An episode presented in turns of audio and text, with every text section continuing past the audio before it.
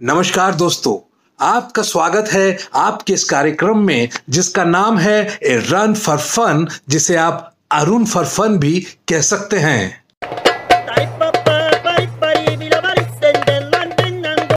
आज हम आपके लिए लेकर आए हैं पति पत्नी स्पेशल जिसमें हमारे साथ रहेंगी एक बेहद दिलचस्प और खास शख्सियत, जिनका नाम है Varsha Agnihotri. Varsha welcome to our show कहते हैं कि शादी के बाद हस्बैंड और वाइफ एक सिक्के के दो पहलू हो जाते हैं, जो हरदम एक साथ तो रहते हैं, पर एक दूसरे को देखते नहीं हैं।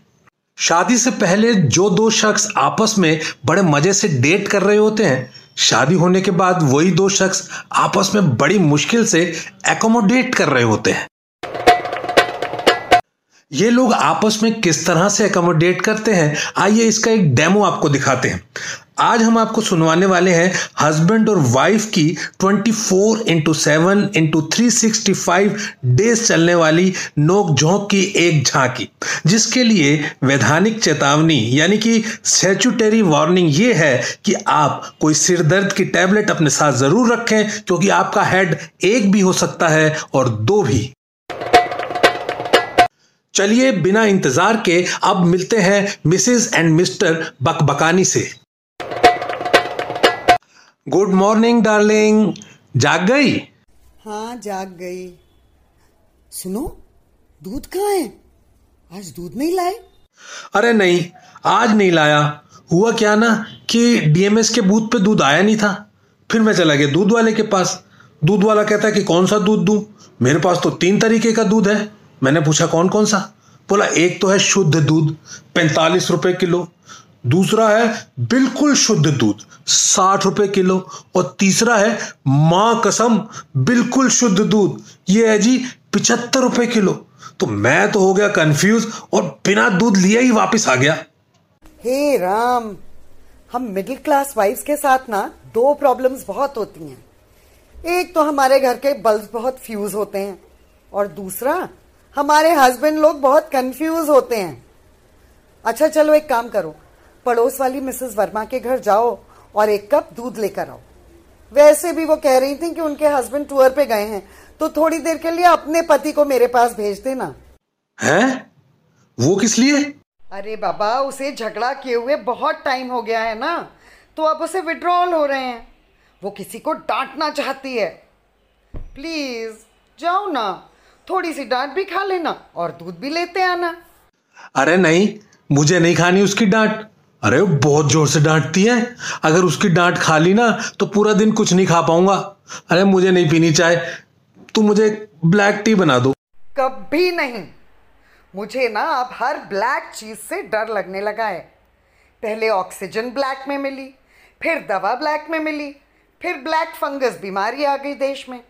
उसके बाद सरकार कुछ भी बोलने पर ब्लैक लिस्ट करने लगी। अब तुम ब्लैक टी बनाने को कह रहे हो? मुझे माफ़ करो बाबा मैं नहीं बनाती कोई ब्लैक टी चलो गोली मारो चाय को। तुम ये बताओ तुम्हें रात को नींद तो अच्छी आई ना? हाँ नींद तो अच्छी आई पर एकदम से खुल गई। मैंने सपना देखा कि तुम किसी खूबसूरत औरत से कुछ ज़्यादा ही नज़दीक से बात कर रहे थे। अरे तो क्या हुआ? वो तो सपना ही था ना। था तो सपना। लेकिन अगर मेरे सपने में तुम किसी और औरत से इतने नज़दीक से बातें कर सकते हो तो अपने सपने में तो न जाने। क्या क्या करते होगे? अब शक का इलाज तो हकीम लुकेमान के पास भी नहीं था। तुम ना बिल्कुल इम्पॉसिबल हो। अच्छा छोड़ो। तुम तो ये बताओ कि कल रात की पार्टी कैसी गई दोस्तों के साथ? बढ़िया गई। कल पार्टी में ना ड्रिंकिंग कंपटीशन हो गया। Drinking competition? फ़र्स्ट तो तुम ही आए होगे। अच्छा बता सेकंड कौन आया? तुम ना चौबीस घंटे मेरी खिंचाई करती रहना। अच्छा बात सुनो। तुम्हें याद है लास्ट वीक मैं बुक फेयर से किताब लाया था? लंबी उम्र कैसे जिए? उसको प्लीज़ छुपा देना कहीं। क्यों? तुम्हारी मम्मी का एसएमएस आया था। वो कल से हमारे घर में रहने आने वाली है कुछ दिनों के लिए। तो कहीं गलती से वो किताब उनके हाथ में न लग जाए। ओ हाँ परसों हमारी वेडिंग एनिवर्सरी है ना? उसी के लिए आ रही होंगी। अच्छा सुनो एनिवर्सरी के लिए लंच में क्या बनाऊँ? मुर्गा बना लूँ? अरे नहीं मैं अपनी गलती की सजा मुर्गे को नहीं देना चाहता। कुछ वेज बना लो तुम। अच्छा तो ये बताओ कि खिचड़ी बनाऊँ या पुलाव? तुम कुछ भी बना लो उसको नाम हम बाद में दे देंगे। हाँ हाँ तुम मुझे बस ताने ही मारते रहना।